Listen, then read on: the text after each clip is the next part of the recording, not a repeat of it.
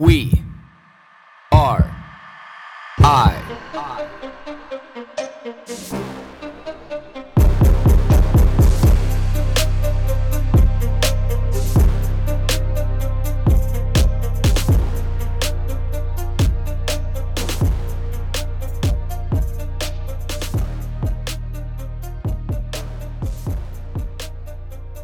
Good morning, everybody. 5:13 a.m. on this Friday. I hope that everybody has some great plans for the weekend.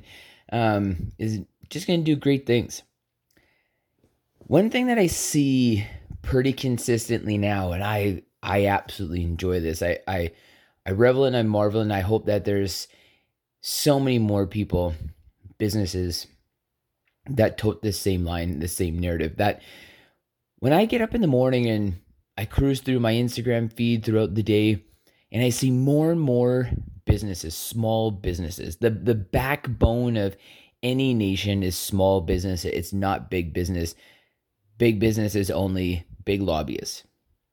But there's way more people who are who are employed in a nation through small business than there is in big business a hundred times over. And a lot of these people are standing to st- or starting to stand in solidarity and saying we will not discriminate. They're publicly posting. Every day I see more and more small businesses standing united, standing in shoulder and shoulder with their brothers and sisters in this world, in this nation, in this country, in this province, in your cities and saying, No, I will not discriminate against age. I will not discriminate against gender. I will not discriminate against color. I will not discriminate against race, religion, vaccine status, anything. Everybody is welcome. I am inclusive. And this is a question to be able to ask you. And I have asked this many times how do you have the right to say that you're inclusive or give yourself a pat on the back because you've hired or you have a friend that does not look like you. But you will segregate somebody else based on a slight shift of ideology.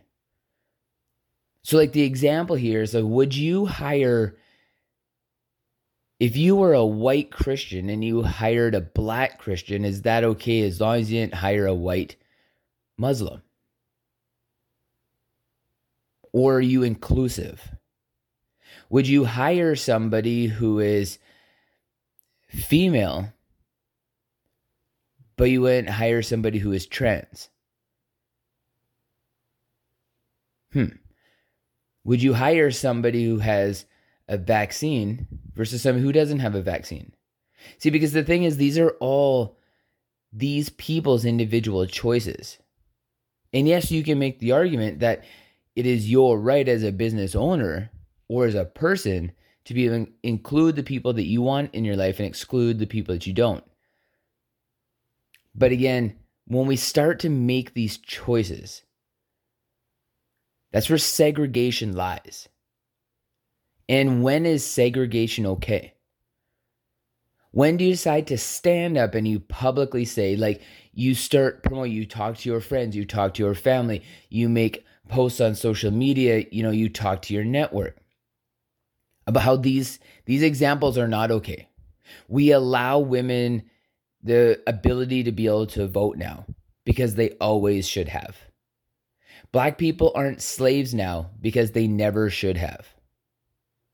We don't have religious segregation because there never should have been any. We don't have these things. If you fight for one, gay people can get married now because they should always have been able to. If people make an informed choice about changing their gender, fine. They always should have been. It's been around in culture for thousands of years. But then why would you take a stance on something like a vaccine or having a vaccine passport? Something that even your medical records should be 100% private. So one of the things of it's like your PIN number, it's like your social insurance number. Like these things take courage. The one thing that infuriates me now is listening to the people say, I'll support that, but behind closed doors. If there's any time, it's let me back this up a little bit. It's always infuriated me when people would come to me or I would hear the narrative like, oh, I can't believe that fucking guy is driving so fast. Homeboy, you speed. Shut your mouth. Oh, I just fucking can't stand my work. Hey, man, go get a different job. Like that stuff drives me nuts. It's always like it's we have the immediate ability to be able to change our circumstances anytime we want. It might not have an immediate effect, but we can immediately change our circumstances anytime we want. So we need to promote change. We need to activate that side in, or that part of us, that side of us that is actually going to do something that affects change as a snowball effect. Every person that stands up and says, I don't want this. I'm willing to be able to be inclusive. I want everybody. If you've ever hung a, a rainbow sticker on your door, if you've ever said that or promoted that there could be an assistance dog come in your business, these are all exactly the same examples if somebody in to your place of business without a vaccine. But people have drawn this weird line in the sand saying segregation over there is okay. I'm not going to segregate somebody who's gay. I'm not going to segregate um, somebody who is blind. I'm not going to segregate somebody who is black. I'm not going to segregate somebody because of their gender. But I am going to segregate somebody because of their medical status. It's gross. Super gross. But when people don't have the courage to be able to stand against that and, and say and do something, to be able to stand in solidarity with the people who are actually willing to be publicly crucified because of their opinions, because they know how important it is to be able to take a stance, because segregation is never okay. Tyranny is never okay. What infuriates me is the people who want to reap the benefits of that and never enter that arena themselves. If you are going to sit there and you're going to reap the benefit of it, if you are going to sit there and hold your head high and live in that world and not fight for it, that's what bugs me. Because it takes courage. It takes courage to be able to promote change, to stand in solidarity. I know people are putting their professional titles on the line. I know people who have had businesses for decades that are putting down the line. I know people who have a personal status in or personal status in their lives that they're willing to be able to leverage and throw under the bus because it means something to them. Knowing that they probably have to change jobs. Knowing that at the end of the day that they can say, I fought against tyranny. So those people who are willing to put it all on the line deserve to be able to reap the benefits.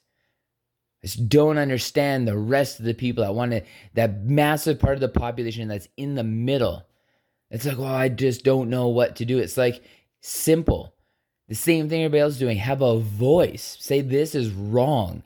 Publicly denounce it so that you can inspire other people to be able to do the same. So the voices are heard and not just complain about it behind closed doors. Because I, for one, I'm not somebody who's just going to fall into line.